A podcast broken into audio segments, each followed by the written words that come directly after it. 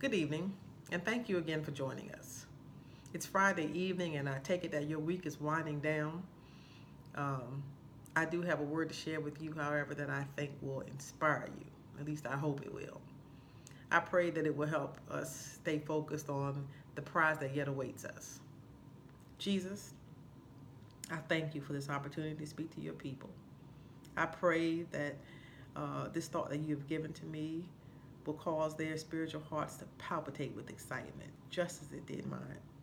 Bless each person listening, Lord, and that your will be accomplished in all that we endeavor to do for your glory. In Jesus' name, amen. I'm going to continue with the same uh, verse that we've been using this week that comes from Philippians uh, chapter 4, verses 8 and 9. I'm going to uh, share with you from the message version. It says, Summing it all up, friends, I'd say you'll do best by filling your minds and meditating on things true, noble, reputable, authentic, compelling, gracious, the best and not the worst, the beautiful and not the ugly. Things to praise, not things to curse. Put into practice what you learned from me, what you heard and saw and realized.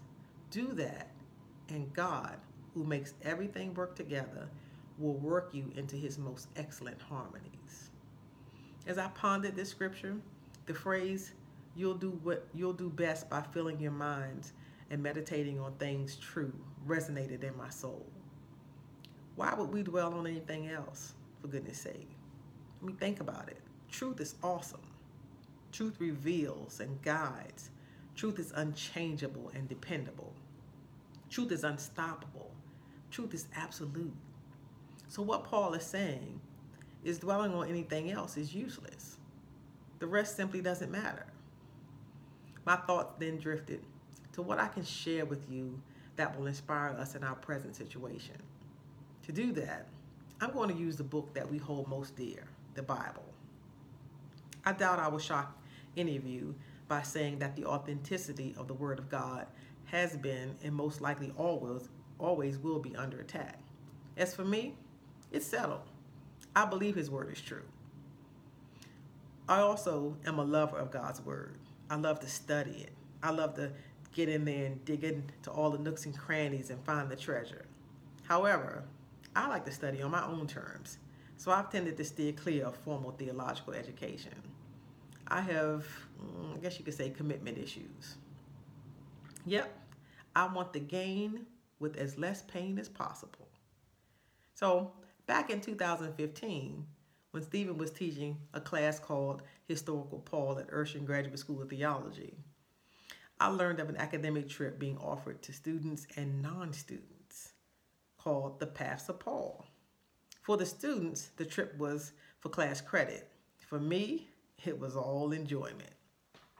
That one paper to write, hallelujah.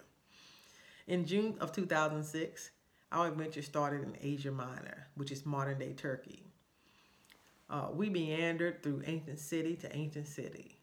Towards the end, we cruised through and toured the beautiful Greek islands and finally landed in the great metropolis of Athens. 18 glorious days. On this trip, we visited cities uh, where there were churches and people to whom Paul wrote and visited. We also visited other cities written about in the book of Revelation centuries ago. There are many that don't believe the things written in Scripture. To them, the word is not inspired by God, but simply the work of clever men, tales. The trip for me brought many of these stories we read in the New Testament to life.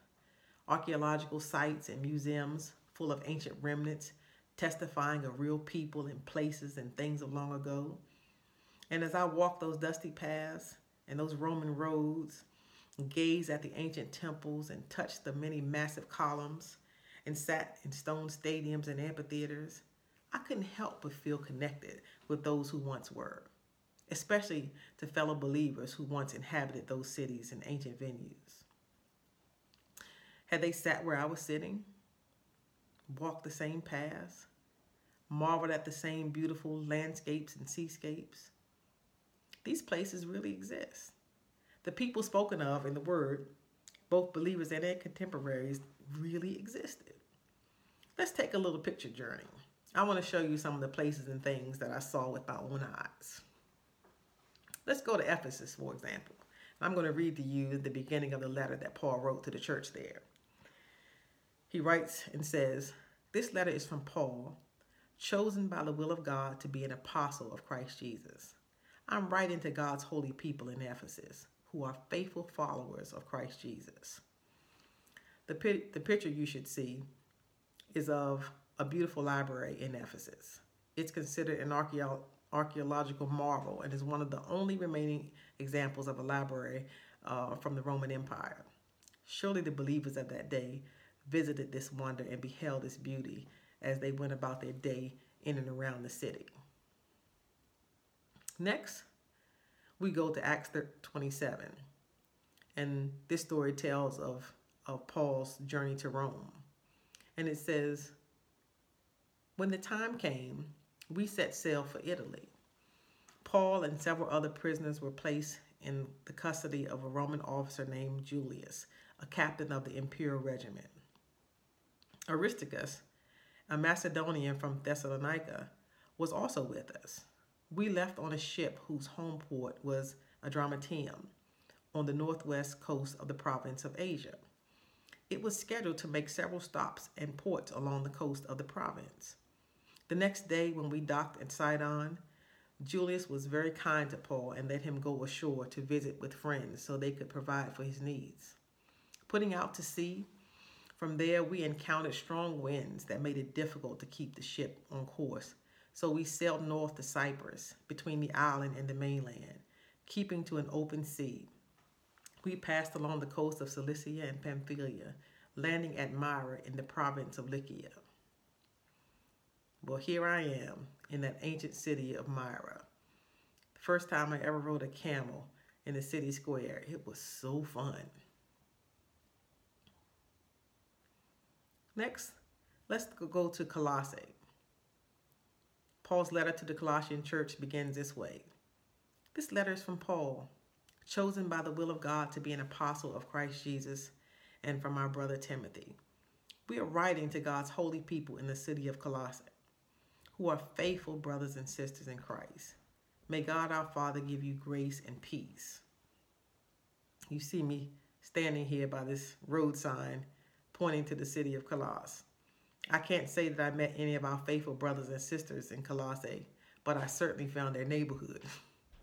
this picture brings me great joy because someone with the initials SJB wanted to skip this trip on our this city on our tour. Those of us who figured we most likely would never visit Turkey again, insisted. I'm so glad I did. Now I can say I was there. The book of Revelation starts with an angel being sent from God to John to reveal to him the events that must soon take place. John is in exile on the Isle of Patmos. His crime, preaching the gospel. Here I am in 2006, touring that very island.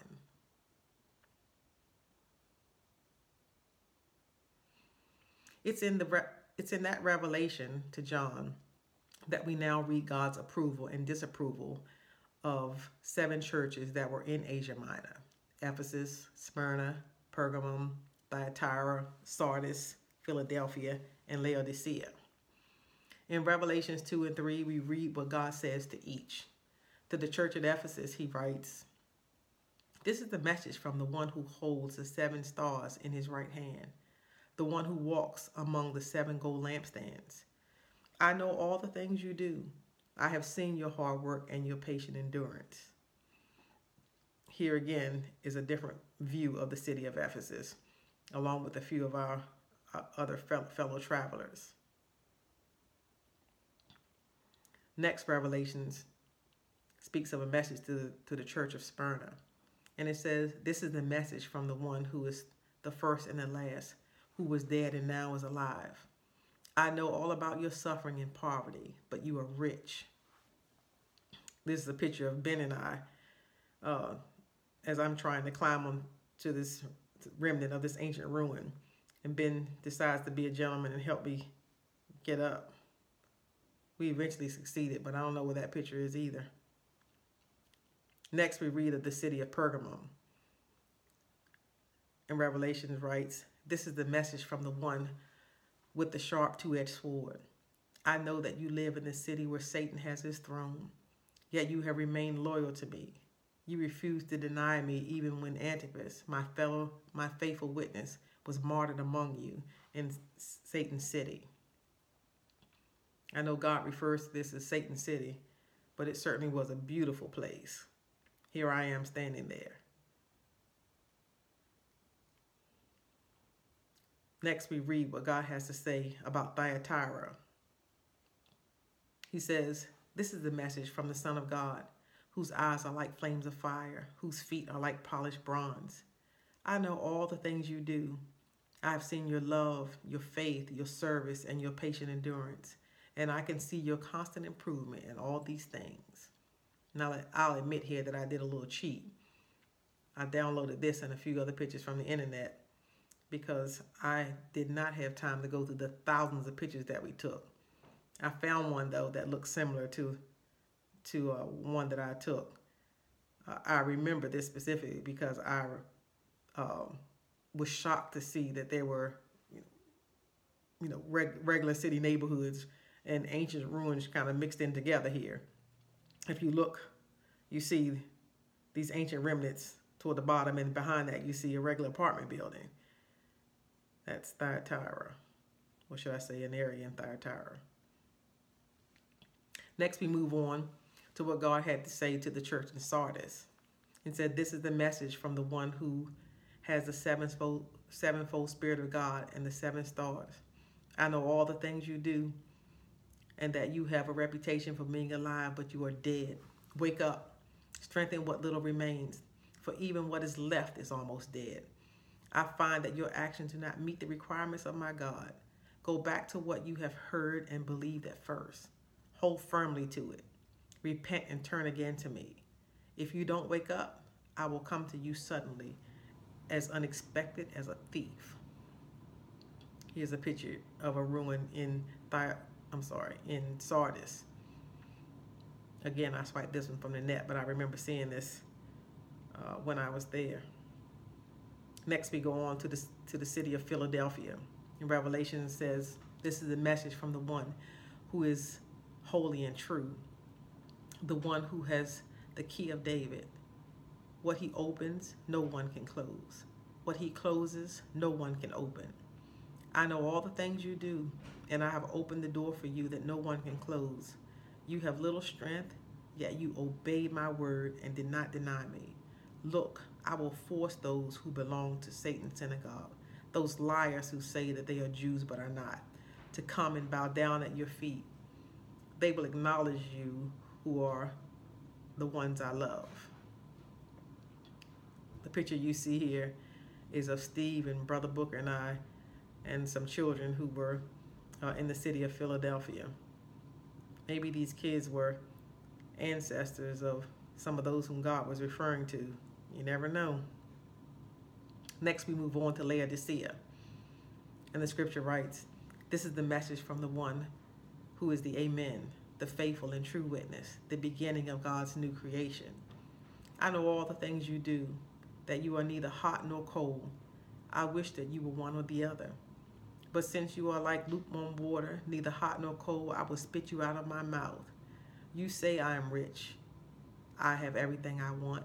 I don't need anything. And you don't realize that you are wretched and miserable and poor and blind and naked. So I advise you to buy gold from me, gold that has been purified by fire. Then you will be rich. Also buy white garments from me, so you will not be ashamed by your nakedness, and ointment for your eyes, so you will be able to see.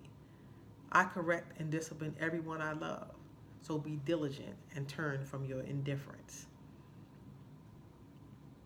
On your screen should be a picture of the a theater in Laodicea.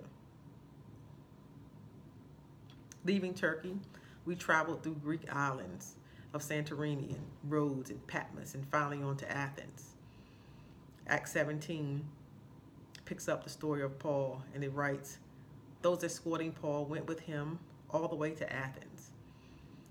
Then they returned to Berea with instructions for Silas and Timothy to hurry and join him. While Paul was waiting for them in Athens, he was deeply troubled by all the idols he saw everywhere in the city. He went to the synagogue to reason with the Jews and the God fearing Gentiles, and he spoke daily in the public square to all who happened to be there. This photo was taken in Athens, and it's of the iconic Acropolis, along with another one of our fellow travelers. In Athens, we also visited Mars Hill, where Paul found an altar to the unknown God. Oh, did the Athenians hear about Jesus that day? At last, we visit Corinth, that city that was home to the Corinthian church that Paul wrote to on at least two occasions. The lessons we are taught from those letters continue to bless us even until this day. Well, I took you on that journey uh, as I encourage you to meditate and focus on what is true, to say that the stories and people and places and the content of God's word is true. As surely as the events of times past and the scriptures are true, so are the events of times to come. Paul encouraged the church at Corinth with these words I have not seen nor ear heard, neither have it entered into the heart of man the things that God has prepared for those that love him. That's a truth that we can think on. Yes, there'll be wars, pestilences, plagues, and dark times uh, that will come before the end.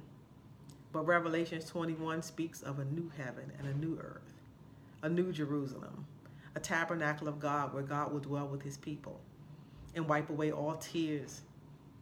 And there'll be no more death, and no sorrow, and no crying, and no pain. God will make all things new, for this word is true and faithful. He that overcometh shall inherit all things, even that great city, the holy Jerusalem, the city where God is the light. The foundations of the walls are all manner of precious stones. Its gates are 12 pearls, and streets are pure gold, as transparent as, gla- as, as glass. In that city, there's no temple, for the Lord God Almighty and the Lamb are the temple of it. And the gates of it shall not be shut at all by day, for there will be no night. And those that will enter the city are they which are written in the Lamb's book of life. Woo. You should be shouting by now. That's you and me if we keep our thoughts fixed on what is true.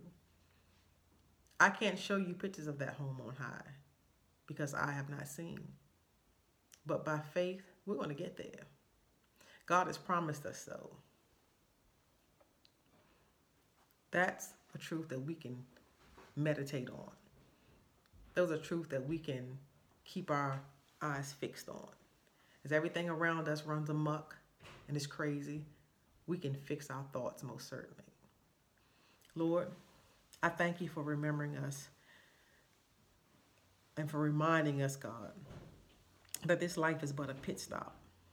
We are indeed just passing through. Help us, God, to continually remember that as we keep our mind stayed on you. Lord, touch the hearts and minds of those who are listening who don't know you. Draw them by your word. Draw them by your spirit. Open their understanding, Lord Jesus. Let their home be heaven as well, Lord.